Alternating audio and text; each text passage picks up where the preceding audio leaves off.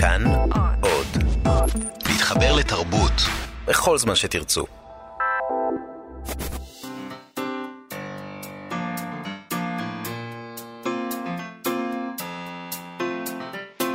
מה שכרוך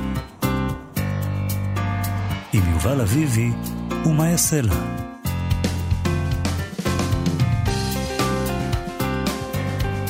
שלום, אנחנו מה שכרוך, מגזין הספרות היומי של כאן תרבות. תודה שהצטרפתם אלינו, תוכנית אחרונה לשבוע זו. איתנו באולפן עומר מנחם שליט ודימה קרנצוב, תודה שאתם עוזרים לנו. אה, אנחנו נדבר היום על סופרת אמריקאית בשם טירי ג'ונס. אה, הדעות חלוקות לגבי איך מבטאים את השם שלה. אני שמעתי את אופרה ווינפרי אומרת טירי, אז אני, אני עושה מה שאופרה אומרת. טירי ג'ונס כתבה ספר בשם ברית עולם, שרואה עכשיו גם בעברית, כבשה איתו את המצעדים, ברק ומישל אובמה ממליצים עליו, אה, אופרה ווינפרי כאמור ממליצה עליו. אה, אז לא פלא שגם אנחנו מתעניינים בספר הזה, ובא ונדבר על הספר הזה עם אלירז נר גאון, שערכה אותו, את הגרסה שלו בעברית. נדבר גם על פרס בריטי, שניתן uh, למותחן שאין בו אלימות נגד נשים. זה מעלה סוגיה מעניינת, האם המציאות צריכה להיות מיוצגת בספרות, ובמציאות הרי יש אלימות, ואלימות קשה מאוד נגד נשים, או שמא הייצוג שלה בספרות ובתרבות הפופולרית מנרמלים אותה, והופכים אותה למשהו שהוא בידור אה, בשבילנו. נדבר על זה קצת, אבל נתחיל עם אה, עוד פרסים. נכון, עונת הפרסים כאן, אתמול דיברנו על הרשימה הארוכה של פרס ספיר, והנה פורסמו פרסי משרד התרבות על שם אריק איינשטיין למפעל חיים. אה, כל אחד מהזוכים מקבל אה, פרס כספי של כ-50 אלף שקלים, זה 49 אלף ומשהו. אה, הפרס הזה חולק בשלל קטגוריות, אנחנו נתמקד כמובן בקטגוריית הספרות. השופטים בפרס השנה היו עמרי הרצוג, גימל יפית ופרופסור יגאל שוורץ. הפרס הוענק לשלושה אנשים, הסופר ישראל ויסלר, פוצ'ו, ושני משוררים, אהרון שבתאי ושולמית אפפל, ואלה הנימוקים לפרס. אה, על ישראל ויסלר הם כתבו השופטים, דורות של ילדים, בני נוער ומבוגרים גדלו על ספריו של פוצ'ו, שבאושר יצירתו היטיב לתאר את ההתיישבות ואת תרבותה בהומור ובחן כובשי לב ודעת. על אהרון שבתאי, המשורר אה, האהוב עלינו בתוכנית, זאת אומרת עליי, הם כתבו, אחד המשוררים המרכזיים ופורצי הדרך בספרות הישראלית החדשה, הוא מתרגם מופתי של מחזות קלאסיים מיוונית עתיקה. ש, אה, שולמית אפפל, אה, הם כתבו כך, פרסמה שבעה ספרי שירה, משוררת לירית, חושפנית ואמיצה. מפעלה שירי מעמיד דיוקן של אומנית פורצת דרך, בעלת קול ייחודי. אה, ברכות לזוכים. בהחלט, הפרס הזה זה בעל השווי הגדול ביותר שניתן על ידי משרד התרבות והספורט, בסך הכל מיליון ארבעים אלף ושבע מאות ושישים שקלים, מחולק ל-21 יוצרים ותיקים ומערכים בעלי תרומה משמעותית לתרבות בארץ בשבעה תחומי אומנות. מחול, תיאטרון, ספרות ושירה, אה, מוזיקה אומנותית, זמר עברי, אומנות פלסטית וקולנוע. בכל תחום נבחרים אה, שלושה זוכים, בסך הכל 21 זוכים, אשר כאמור לכל אחד מהם יוענק פרס בגובה 49,560 60 שקלים. לא יכלו לעגל, שכל אחד יהיה 50 אלף? אה, מה זה? מעניין, מירי רגב נותנת פרס לאהרון שבתאי, זה רגע, זה רגע מעניין. בכלל, אה, יש פה שמות אה, ש... שזה נחמד שמירי רגב נותנת להם פרס. נזכיר חלק מהם, כמה שהם לא מתחומי הספרות, אבל בכל זאת כדאי להזכיר. אלונה טורל. טוראל. טורל. טוראל. טורל? Mm-hmm. בסדר. דן גוטפריד, דן יוהס, יאיר ורדי, גבי אלדור, עמוס חץ, קורין אלעל, שם טוב לוי, רמי דנוך, ג'יטה מונטה, בתיה לנצט, גדי יגיל ולינה צ'פלין, אלי כהן וחיים בוזגלו, ראובן אפרת, ישראל רבינוביץ' ומאור חיים בנימין. Uh, טוב, אז ברכות לכל הזוכים כולם, uh, וכעת uh, נעבור לאופן שבו ספרים צריכים לפעמים להיאבק על קרדיט וזכויות יוצרים. Uh, בשנת 2013 ראה אור הספר של ההיסטוריון דוקטור אבי שילון, בן גוריון אפילוג, בהוצאת עם עובד.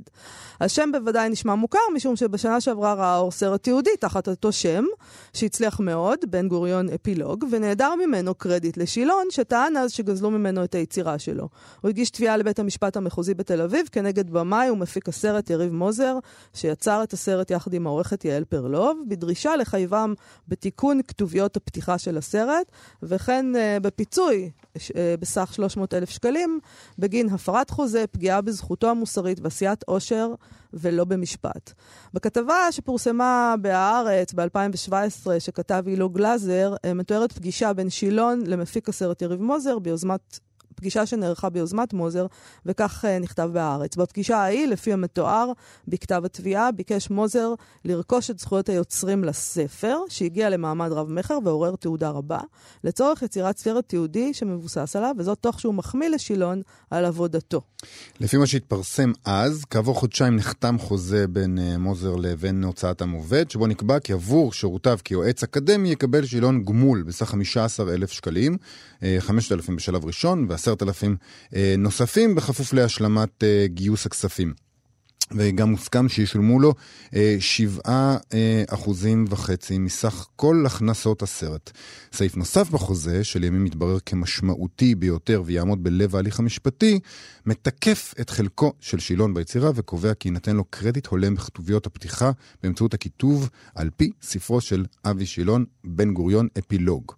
אה, לצד אזכור נוסף בכתוביות הסיום. כל זה לא קרה, והסרט התפרסם והצליח. בלי קרדיט כזה. נכון. אז הצדדים הלכו uh, לבית משפט, ואז לגישור, וכעת נפסק בהסכמת הצדדים שיש לתקן את הקרדיט בדיעבד ולעתיד, בהתאם לחוזה המקורי, ולפצות את דוקטור אבי שילון, שיוצג על ידי עורכי הדין צ'רלי בוזגלו והדר זאבי, בסכום של 70 אלף שקלים. אנחנו פנינו אל uh, אבי שילון, שהעדיף לא להתראיין בנושא, אבל מסר תגובה, וכך הוא אמר: אני שמח שהתעקשתי על הצדק שלי, ובסוף גם קיבלתי גושפנקה רשמית לכך. זה לא פשוט ללכת למשפט, זה גובה. אנרגיה וזמן מעיסוקים חשובים, אם כי בשורה התחתונה, גם הפיצוי הכספי, אני חייב להודות, מוסיף לתחושה הטובה. אני חושב שהנושא של זכויות יוצרים הוא נושא מאוד חשוב. הוא לפעמים מורכב ומעודן, אבל הוא נוגע בזכויות מוסריות בסיסיות של כל יוצר ואדם, ולכן נכון להקפיד בו. אני מקווה שהפסיקה בנושא הנוכחי תהיה לקח גם למקרים עתידיים של יוצרים אחרים, ובאמת מאחל למוזר ופרלוב המשך הצלחה עם הסרט בארץ ובעולם. אה, יפה מאוד. ספר חדש רואה אור כעת בהוצאת אה, אריה ניר, שמו ברית עולם, כתבה אותו טירי ג'ונס ותרגמה לעברית נועה בן פורת. אה, מדובר בספר שהוא אירוע ספרותי, מככב בהמלצות סיכומי השנה בניו יורק טיימס, בוושינגטון פוסט, בטיים מגזין, Publishers Weekly, BBC, איפה לא? אה, אופרה ווינפרי בחרה בו למועדון הקריאה שלה, ברק אובמה המליץ עליו לאחרונה, בישל אובמה, מישל אובמה בחרה בג'ונס להיות חברה בצוות קטן, שאיתו התייעצה כמה ימים לפני יציאתה לאור של הביוגרפיה שלה. אה, אז אנחנו מנסים להבין על מה ולמה כל הרעש.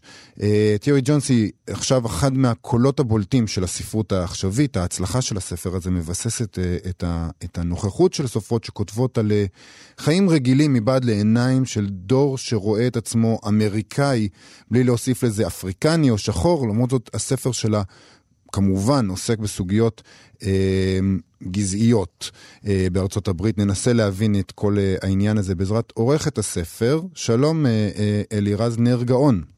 שלום. אולי נתחיל, תספרי לנו קצת אה, אה, מה יש בספר הזה? למה, למה אה, טירי ג'ונס נחשבת עכשיו לאיזה קול של דור? מה מיוחד בספר הזה? אני חושבת שמה שמיוחד בספר הזה מורכב משני חלקים. קודם כל, בהקשר של הקול של השחורים בארצות הברית, כפי שציינת, הדור החדש, שבעצם רואה את עצמו כחלק בלתי נפרד מהחברה האמריקאית ולא צריך להוסיף שום שם תואר לעצמו מעבר לשם התואר האמריקאי. טירי ג'ונס מציגה בצורה מאוד מאוד אמיתית ויפה ונאמנה למציאות את החיים של האנשים שהם כבר לא צריכים להיאבק כדי להשתלב מבחינה מסוימת, הם הגשימו את החלום האמריקאי, הם חיים בשכונות מבוססות, עוסקים במקצועות חופשיים, מגדלים משפחות למופת, הילדים שלהם לומדים לימודים גבוהים, וזה קול שבוודאי ארצות הברית מאוד מאוד אוהבת לשמוע. במיוחד בעשר השנים האחרונות. אבל צריך לבוא אבל פה, נכון? זה לא בדיוק ככה. לפני אבל אני אדבר על המרכיב השני שאני חושבת הופך את הספר הזה לבאמת קריאת חובה בארצות הברית ומחוצה לה, והוא העובדה שיחד עם ההתייחסות אה, לנושא הגזע ולנושאים הסוציו-תרבותיים בארצות הברית, הוא מספר סיפור מאוד מאוד אוניברסלי, מאוד מאוד אנושי על זוג, על משפחה ועל התמודדויות שכל אחד מאיתנו יכול לראות את עצמו בהן, בכל מיני סיטואציות והקשרים. אז כאן מגיע האבל, ואולי באמת בשביל האבל הזה צריך uh, לספר קצת על, uh, על מה הספר, בלי הרבה מאוד uh, ספוילרים נקרא לזה. נכון, אז הספר מספר את סיפורם של זוג צעיר, סלסטיאל ורוי. סלסטיאל היא בת למשפחה בדיוק אה, מהסוג שתיארתי לפני דקה, משפחה אמריקאית שחורה שחיה באטלנטה, שזה הצפון של הדרום בארצות הברית, אומנית, שרואה את עצמה כחלק בלתי נפרד מהחברה שסובבת אותה במובן הרחב של המילה, ורוי, שהוא בחור מלואיזיאנה, מה שנקרא הדרום העמוק של ארצות הברית, שחי במשפחה קשת יום, והוא בעצמו מצליח לעשות את הקפיצה. הוא לומד באוניברסיטה, הוא איש מכירות מוכשר ומצליח, הם נפגשים במקרה בניו יורק, שם מתחיל סיפור האהבה שלהם, והוא מתחיל כמו כל סיפור אהבה אופטימי ויפה, זוג צעיר, שדי מהר בא בברית הנישואין, אה, והחיים ורודים. ואז הם נוסעים לבקר את משפחתו של רוי בעיירה בלואיזיאנה, ושם הוא נעצר אה, על פשע שהוא לא ביצע, ונכנס לתוך תחנות הצדק אה, הלא מאוד צודקות של מערכת אכיפת החוק האמריקאית, נכנס לשבת בבית הכלא. פתאום הוא שחור. כמו שהיה פעם אה, של להיות שחור, כמו שתמיד בעצם. כן, נכון? כן, ככל הנראה, ואז באמת עולות הרבה מאוד שאלות והרבה מאוד התעסקויות עם נושאים ששניהם לא רצו לעסוק בהם בכלל, mm-hmm. אבל כעת אין להם ברירה. אה, הספר באמת אה, מצליח לשלב בין העיסוק הפוליטי, החברתי, הכללי, לבין זווית הראייה המאוד מאוד אישית של שני הגיבורים שמתמודדים עם משבר איום ונורא בחיי הנישואין שלהם, והוא מציג את שתי נקודות המבט של שתיהן, ובלי להרוס יותר מדי למי שמתכוון לקרוא, אה, הדמויות באמת הן מאוד מאוד לא מובנות מאליהן. נקודות המבט שלהן מקוריות, ייחודיות, הקול ש... הקולות שהם מדברים בהם אה, באמת אה, יוצאי דופן ומצליחים להביא חוויה מאוד מאוד מיוחדת. מצד שני, יש שם לפעמים בספר תחושה ש... כל מיני סטריאוטיפים לגבי אה, אה, החברה השחורה בארצות הברית אה, משרתים את העלילה. זאת אומרת, יש שם דמויות אה, אה, שמתייחסות למבנה החברתי השחור כאל משהו מאוד מאוד נוקשה ושאי אפשר לצאת ממנו, לא רוצות לצאת אה, אה, לתוך העולם הגדול. אה, אבל במידה מסוימת גם הספר הזה כן שובר סטריאוטיפים. הוא עושה את שני הדברים לכאורה.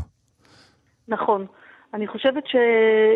לא רק לכאורה, הספר באמת מציג מבחינה מסוימת שתי אמריקות, שתי אפשרויות של חיים בחברה שהיא שונה בחלקים שונים, באזורים שונים. ההתייחסות לאמריקאים השחורים היא שונה, אה, ואני חושבת שההסתכלות היא מורכבת גם כשנמצאים בתוך החברה הזאת, וטירי ג'ונס היא חלק מהחברה הזאת.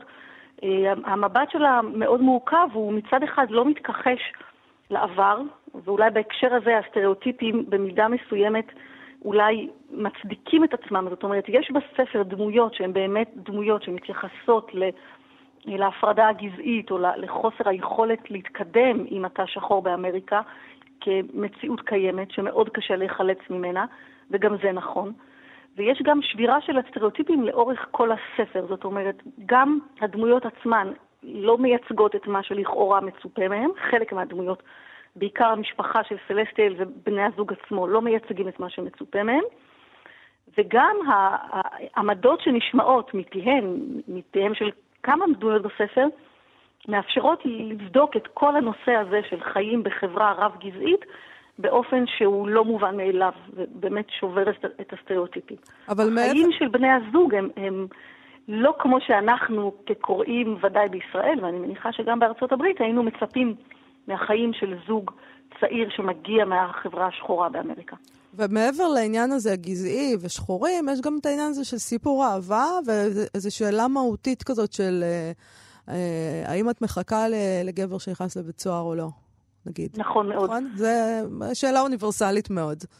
אוניברסלית מאוד, ואגב, לדעתי לא רק בהקשר של אה, בית סוהר, או בהקשר של איזשהו אסון כבד מאוד ועוול איום ונורא שנעשה לאחד מהגיבורים, וכמובן מתוך זה לשניהם, אלא בכלל התמודדות עם שאלה של חיים זוגיים, שאגב, מלכתחילה לא היו מושלמים, הצדקים בחיים הזוגיים של שני הגיבורים של הספר מוצגים בצורה מאוד אמיתית ומאוד נאמנה, אה, ככאלה שלא התחילו ברגע שרוי נעצר על לא עוול בכפו, אבל בוודאי ובוודאי ששאלת הנאמנות, שאלת המחויבות של שני בני הזוג אחד לשני, משני אברי הגדר במקרה הזה, היא שאלה מאוד מאוד קשה, שאני חושבת כל אחד מהקוראים יוכל למצוא את עצמו בה מהזווית שלו.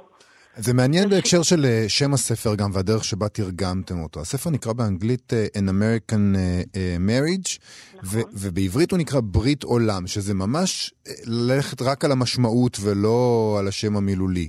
וזו בחירה לא, למרות שאפשר להבין אותה, זו בחירה לא לגמרי, מובנ, לא לגמרי מובנת מאליה, לא לגמרי, לא, לא, לא בטוחה. למה החלטתם בסוף ללכת על זה? מכיוון שהשם נישואים אמריקאים, an American marriage, שהוא אומר הרבה מאוד לכל קורא בארצות הברית, ויכול להיות שבמדינות דוברות אנגלית אחרות, אה, במידה רבה מאבד מהעוקץ שלו כאן בישראל. כי הוא איזשהו מושג שלקוראים האמריקאים אה, מגלם בתוכו גם את המשמעות הפשוטה, חיי נישואין של כל זוג אמריקאי, וגם את האירוניה ואת סימן השאלה שמוצב בעצם בסוף הביטוי הזה, שבו מתמקד כל הספר. אבל בישראל, אם היינו קוראים לספר נישואים אמריקאים, הוא אוטומטית היה מייצר איזשהו מרחק, איזושהי זרות, ואומר לקוראים, זה של אמריקה. כן.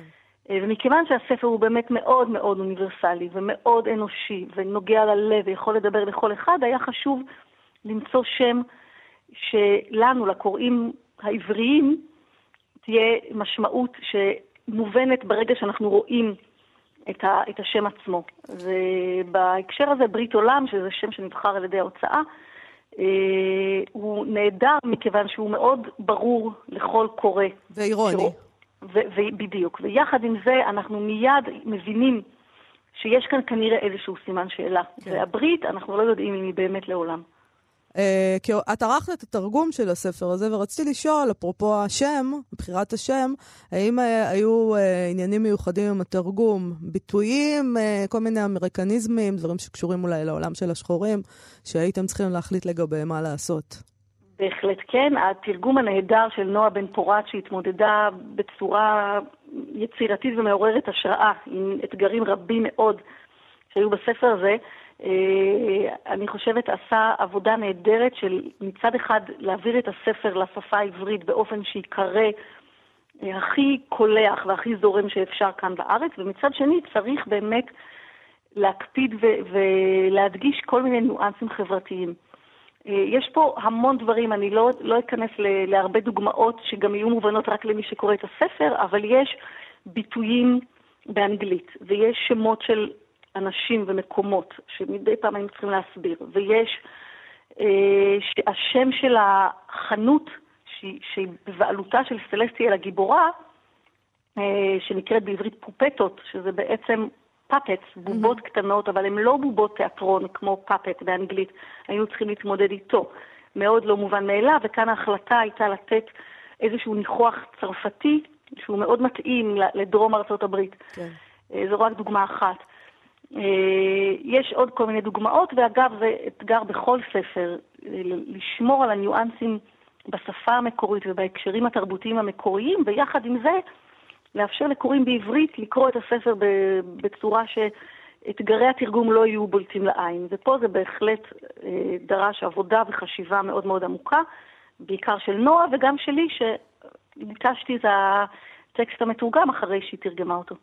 אלירז נר גאון, אנחנו מאוד מודים לך שדיברת איתנו. אה, דיברנו, נגיד שוב, אה, למי שמתעניין, על ספר שנקרא ברית עולם של טיירי ג'ונס, שיצא בהוצאת אריה ניר. תודה רבה לך. תודה לכם. להתראות. Uh, ונמשיך עם תמת הפרסים שבה פתחנו, הפעם פרס שבו דרור משעני לא יוכל לזכות, בטח לא על הספר האחרון שלו, שלוש, uh, וכבר נגיד לו מפה שלא יתאמץ להציג מועמדות. גם שרה בלאו עם המותחן של האחרות מוזמנת uh, להישאר בבית ולא להציג מועמדות, וכך עוד סופרי מתח רבים וטובים, אולי רובם, לא יודעת. מדובר בפרס המוענק למותחן שאין בו אלימות נגד נשים. ספר שבו שום אישה לא מוכה, לא נעקבת, לא מנוצלת מינית, לא נאנסת ולא נרצחת. זה פרס כמובן בעל הגדרות מאוד מאוד ספציפיות, אפשר ככה להרחיק לכת עם זה uh, ולייסד כל מיני פרסים בתמה הזאת, uh, למשל פרס לספרות שאין בה רומן אהבים בין גבר לאישה. כי נמאס מסטרייטים, או רומן בו לא אוכלים בשר ומוצריו, כי בשר זה רצח, ואפשר להמשיך כיד הדמיון. בכל אופן, הזוכה בפרס הזה לשנת 2018 זה רומן שבו קבוצת גולשים אוסטרליים וסירה נושאת אה, פליטים נקלעים לסופה בחופי אינדונזיה. הוא דן במדיניות של אוסטרליה בכל הנוגע לפליטים. אה, הוא מתאר את הקבוצה הזאת של האוסטרלים באינדונ... שנופשים באינדונזיה ומצילים אה, ספינת פליטים מהסערה הזאת. זה פרס אה, על סך 2,000 אה, לירות סטרלינג, שיוענק אה, לסופר האוסטרלי ג'וק סרונג על הרומן השלישי שלו, On the Java Ridge. הפרס הזה יוסד על ידי ברידג'יט לולס, שהיא סופרת ותסריטאית שמממנת אותו בעצמה. היא שיבחה את הספר הזה בגלל תיאוריו החיים וכל כך, ועל החמלה שבו.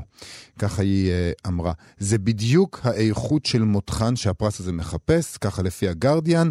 אנחנו גאים בזוכה שלנו, זה מותחן טוב, עם כתיבה מאוד טובה, הוא קשה ויש בו אלימות, אבל לא אלימות שאינה מוצדקת וחסרת בסיס. עוד היא הוסיפה, נחשו מה? אפשר לכתוב בלי אלימות נגד נשים. כשמשתמשים ללא הרף באונס ורצח כבידור בתרבות הפופולרית, זה קצת מוזר לעצור ולחשוב על זה. אנחנו הרי לא יכולים להילחם באלימות נגד נשים כשאנחנו צורכים אותה כבידור. הפרס הזה כמובן זכה לביקורת מכותבי מותחנים ובלשים, ביניהם גם הסופרת סופי אנה, שאמרה לגרדיאן בשעתו כי תבקש מהמו"ל שלה לא להגיש את ספרה לפרס הזה. לדבריה, אם אנחנו לא יכולים לעצור בני אדם מלפגוע באופן מרושע אחד בשני, אנחנו צריכים לכתוב על זה סיפורים שבהם הפגיעה הזאת, אנחנו מנתחים אותה, ואנשים גם נענשים על מה שהם עושים. סופר אחר אמר שכל עוד האדם מבצע פעולות מיזוגניות מזעזעות ואלימות נגד נשים, הוא יכתוב על זה כדי שישימו לב.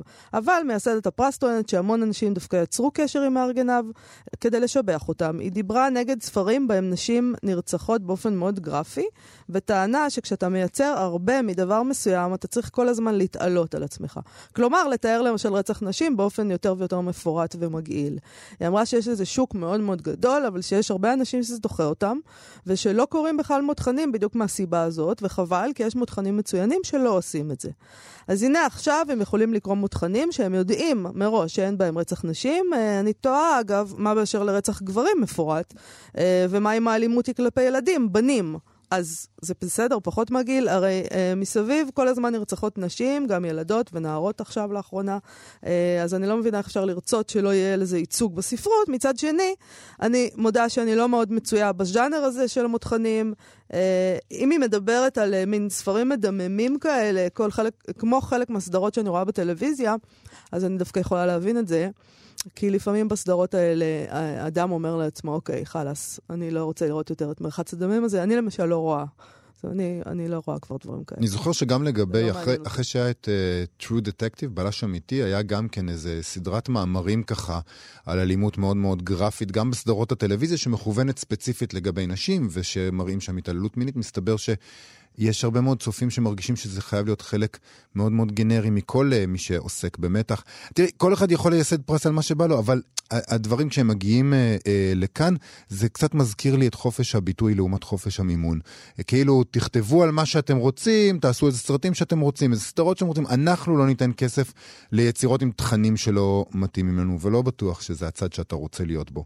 Uh, אלימות נגד נשים ואלימות uh, גרפית מאוד בכלל, כמו שאמרת, ואלימות נגד ילדים. כל אלה תכנים מאוד מאוד שנויים במחלוקת. כן, הם יכולים לעמוד במרכז של יצירות מעולות ויצירות מחורבנות. ולא מפריע שיש את הפרס הזה. אני חושב ששוב, תמיד, הדברים האלה הם תמיד אה, אה, משהו שהוא, אה, הנראות שלו מאוד מאוד חשובה. שימו לב שכותבי מותחנים תמיד שמים אלימות נגד נשים, ותחשבו טוב טוב למה אתם כל כך נהנים לקרוא את זה. אז לא מפריע שיש פרס מהבחינה הזאתי. מה שכן עלול להפריע זה שיש יוצר כלשהו דמיוני, שיכתוב את היצירה הבאה שלו מלכתחילה כך שתתאים לקריטריון הזה. וכבר משלב א', יידון את היצירה שלו, אה, יעשה את היצירה תחת כל מיני סייגים שמשפיעים עליה והם לא קשורים לאיכות, וזה רע, זה גם לא מה שיעזור לדעתי למגר את האלימות נגד נשים. אני לא חושבת שבגלל שנוסד פרס על ידי מישהי אה, שהיא אקטיביסטית ומממנת אותו בעצמה, ומדובר בסך הכל ב-2,000 פאונד, מישהו יתחיל לכתוב לפי זה. זה לא כמו מוסד, אה, משרד תרבות או מוסדות שנותנים או לא נותנים כסף. בוא, בוא, לא, בוא לא נעשה ממנה יותר ממה שהיא. לא, ברור, זה לא זה, זה עניין של נראות. הפרס הזה הוא עניין הצהרתי, ואף נכון. אחד לא יתחיל לכתוב אחרת כרגע. בגללו. לא, זה אה, מגמה אבל, זה מגמה ש, שאומרת, אוקיי, מה מותר ומה אסור להכניס לתוך הספרות, ושם, ושם זה נהיה לו קצת בעייתי. נתקדם.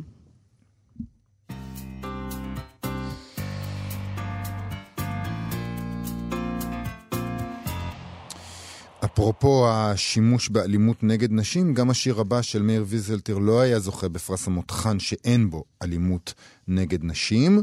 בכל אופן, מבחינת הסטטוס אה, הספרותי היום, יש סטטוס של מאיר ויזלטיר שכותב כך: שיר תל אביבי, חורפי, מוקדם, שכתבתי בעקבות מזג אוויר סוער יותר מהסגריר הנוכחי. כשנתקלתי בו היום, תהיתי אם עודנו מבטא את הוויית העיר הזאת בחורף, לאחר כל התמורות שהתחוללו בה מאז ושינו את פניה. השאלה היא שאלה. תשובה, אין לי. הוא העלה שיר שלו מ-1966. כן, השיר נקרא מזג אוויר, אה, אקרא אותו. מזג האוויר האהוב עליי בעולם הוא מזג האוויר של תל אביב בליל חורף. תל אביב כאישה שהטילוה בבגדיה לאמבט. בריונים עשו לה את זה, והיא משוטטת, עכשיו חרופה ברחובות, מייחלת לחסד. עשו נא חסד עם העיר הזאת, אמרו מילה חמה אליה. האוויר שהרטיב את החול והרווהו ניחוח אוויר. מהלך עכשיו נים ולא נים, מאושר, לפניו כל הלילה. הוא מלטף את לחייה בעברו, אך הוא לא התעכב. נעימות הלחות, הלחות מפלחות בין ריבועי הבתים, קולפות טיח. תל אביב נרדמה על עומדה ופולטת גניחות תרופות מן השינה. אמרו מילה טובה בעיר הזאת, היא ראויה לחמלה. יפה מאוד. כן, שיר יפה.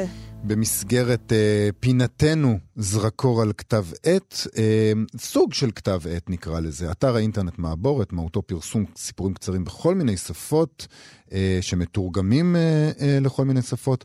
עכשיו אה, התפרסם שם אה, סיפור קצר של אה, נביל עודה, שתרגם מערבית אריה גוס, שנושא את השם התמים אה, והמרגיע אינתיפאדה. הסיפור הזה דן בגורמים הטיפשיים והכמעט טריוויאליים שהופכים אי הסכמה לעימות מדמם, ובדרך הוא מצליח להיות משל פוליטי מחוכם. הוא סובב סביב דיר חזירים שהוקם על אדמות שהופקעו מכפר ערבי כדי לספק את צורכיהם של העולים הרבים מרוסיה, שמתגלה כמפגע ריח איום ונורא שהורס את החיים בכפר ומצית מחאה של אנשי הכפר. הקטע הוא שבסיפור הזה אומנם יש שם אי הסכמה חריפה בין הצדדים, אבל לאורך מרבית הסיפור יש ויכוח ענייני, גם עם סוער כאמור, אה, שבתוכו יש לא מעט ניסיונות לפשרה ואפילו התחשבות ברגשות ובנרטיב של הצד האחר, שגם אם זה נובע מאינטרסים, זה נראה אה, התחשבות כזאת שלפעמים במציאות נראית דמיונית. למשל, כשתושבי הכפר הערבי, שהם מעודדים מהמהפכות של מדינות ערב מסביב, אה, טוענים שזאת גזענות מצד ישראל להציב את הדיר דווקא מול הכפר, השלטונות הכחישו קשר לאומי לנושא של הקמת דיר החזירים על אדמות הכפר שהופקעו לטובת הכלל.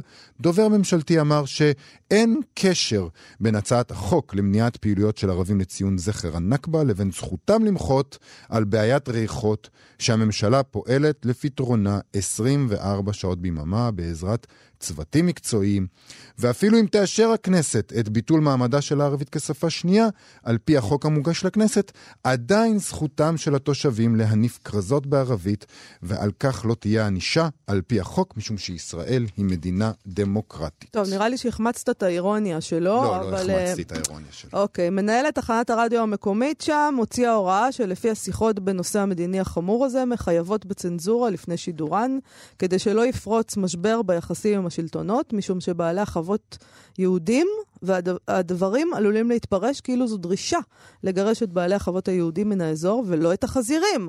והעברת הדיר למקום ריק מתושבים תתפרש כהתנגדות למשטר הדמוקרטי המבטיח את חירותו של כל תושב לבחור את עיסוקו, ללא הבדל דת או לאום. ואוי לנו מהעמדה הגזענית הזאת, כי אז ייאמר שהערבים מתנגדים לדור בשכנות ליהודים. זה יהווה תירוץ לסירובם של הרבנים להשכיר בתים ליהודים בצפת, ירושלים, חיפה, טבריה, נצרת עילית, כרמיאל ושאר הערים בישראל.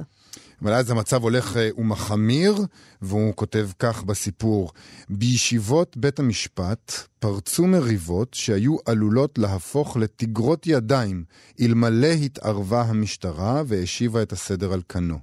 כמה מן הערבים הואשמו בהסתה גזענית ונעצרו לצורך המעד, המעדתם לדין.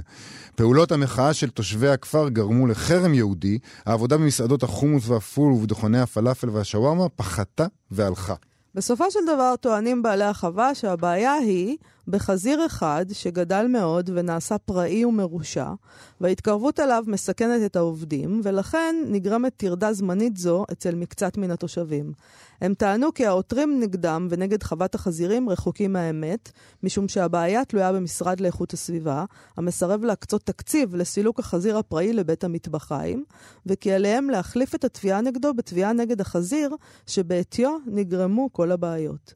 האירוע מגיע לבית המשפט, וסיפור החזירים הקדים את החדשות על שיחות השלום בין הפלסטינים לישראל וקשייהן, ועל האפשרות להכריז על מדינה פלסטינית באופן חד צדדי. וזה ממשיך ומסתבך uh, עד לסוף הסיפור. נקריא את כל סוף הסיפור. Um, איש אינו יודע כיצד המצב התפוצץ. אומרים שבוקר אחד הייתה התנגשות בין ילדים שצעדו לכיוון אדיר וקראו סיסמאות. החזירים החוצה, האדמה הערבית חופשייה. המשטרה באה לפזר אותם בגז מדמיע, ומיד התערב הכפר כולו במערכה על הגנת ילדיו ועל זכותו להביע את כאבו בגין האסון שנגרם על ידי הדיר, חזירה וריחותיו הקטלניים. ההתנגשויות האלימות התפשטו וכללו את תושבי הכפרים הסמוכים שטענו כי הריחות זוחלים אליהם ואדמתם גם היא הופקעה, אולי להקמת דירים חדשים שיגבירו את המצור על כפריהם ויתאימו אותם כפל כפליים מן הריחות הקטלניים. והעיקר ימנעו מהם להוציא לפועל את תוכניות הפיתוח של כפריהם, מה שיגרום להם למחנק בלתי נסבל. העימותים בין התושבים לבין כוחות המשטרה לא דעכו, והתחדשו גם למחרת היום, למרות שעשרות תושבים נעצרו. בעקבות העימותים רעשו כותרות העיתונים, שמלאו תיאורים על ההתכתשויות האלימות בין התושבים לבין המשטרה. וכתובת לכל רוחבו של העמוד זעקה אינתיפאדה. טוב, אה, זה משל אה, נאה. אני, יכול להיות שהייתי מוותרת קצת על, ה, אה, על החזיר פה, ובוחרת בחיה אחרת. כי חזיר זאת חיה מאוד מאוד בעייתית. אה, כדימוי, אבל היא לא בעייתית רק כדימוי, היא גם בעייתית פה, מכיוון שחזיר זאת חיה מאוד בעייתית עבור יהודים. לא בכדי הוא בחר ברוסים שהקימו חוות חזירים. אבל אם הוא מדבר על, אה, על שטחים ופלסטין, אה, יש שם הרבה יהודים דתיים. ולהפך, הייתי במקומו מכניסה כאן את המורכבות של היהודים שמתנגדים לחוות החזירים. אז היא... זה, קצת, זה קצת מופיע שם, אמנם במרומז. זה גם כן הפתיע אותי בסיפור הזה, הדרך שבה הוא מתאר את הקלות. שבה אה, גם, אה, נגיד, אה, אה, מתנחלים מקבלים את, אה, את אה, חוות החזירים שם ונלחמים על קיומה. זה, זה לא היה קורה, זה, זה לא יכול היה. זהו, זה, זה, זה, אבל כל העניין פה הוא אה, מעין... אה, אה, מותר להשתמש במילה הזאת, אפילו דיס, ניחוח דיסטופי שם, לא, לא יודע אם דיסטופי זו המילה, אבל פנטסטי של כל ה, אני לא, הסיפור לא, הזה. אני לא מצאתי פה דיסטופיה, אני uh, מצאתי פה אדם שלוקח את החיה הזאת חזיר, שכבר uh, התעסקו בה הרבה uh, כדימוי, ושוב אומר שיהודים חזירים. וזה קצת, אתה יודע, בסדר, אוקיי, אבל אמרו את זה כבר. אז אתה רוצה, מה שאתה רוצה להגיד עכשיו? אני לא יודע אם, אם זה בדיוק, אני חייב להגיד שנגיד, תחילת הסיפור אה, מתארת גם בצורה לא כל כך חיובית את אה, אנשי הכפר הערבים. יש התעניינות חדשותית אה, מאוד גדולה.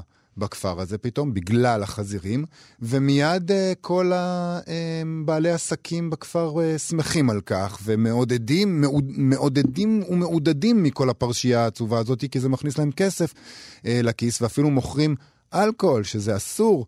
אה, אוקיי, אז אה, כולם חזירים. כולם חזירים, בדיוק. אז עכשיו, אז עכשיו, אז עכשיו כשכולם חזירים, אנחנו יכולים להיות רגועים. נכון.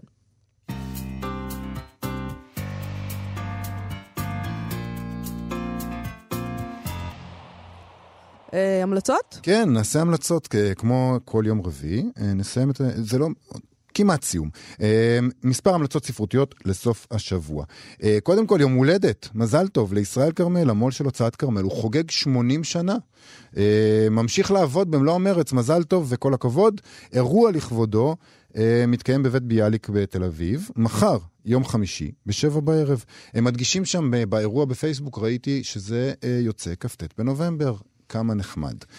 אה, ישתתפו באירוע המיוחד הזה אה, יפתח אשכנזי, דינה קטן בן ציון, יותם בן שלום, בני ציפר, עמינדב דיקמן, עודד וולקשטיין, דוד ויינפלד, אורית קמיר ואורחים מיוחדים נוספים. מחר, חמישי, בשעה שמונה, תתקיים גם השקת אלה ידיי, זה העולם, ספר השירים של מרגרט אטווד, שיצא לאחרונה בהוצאת לוקוס.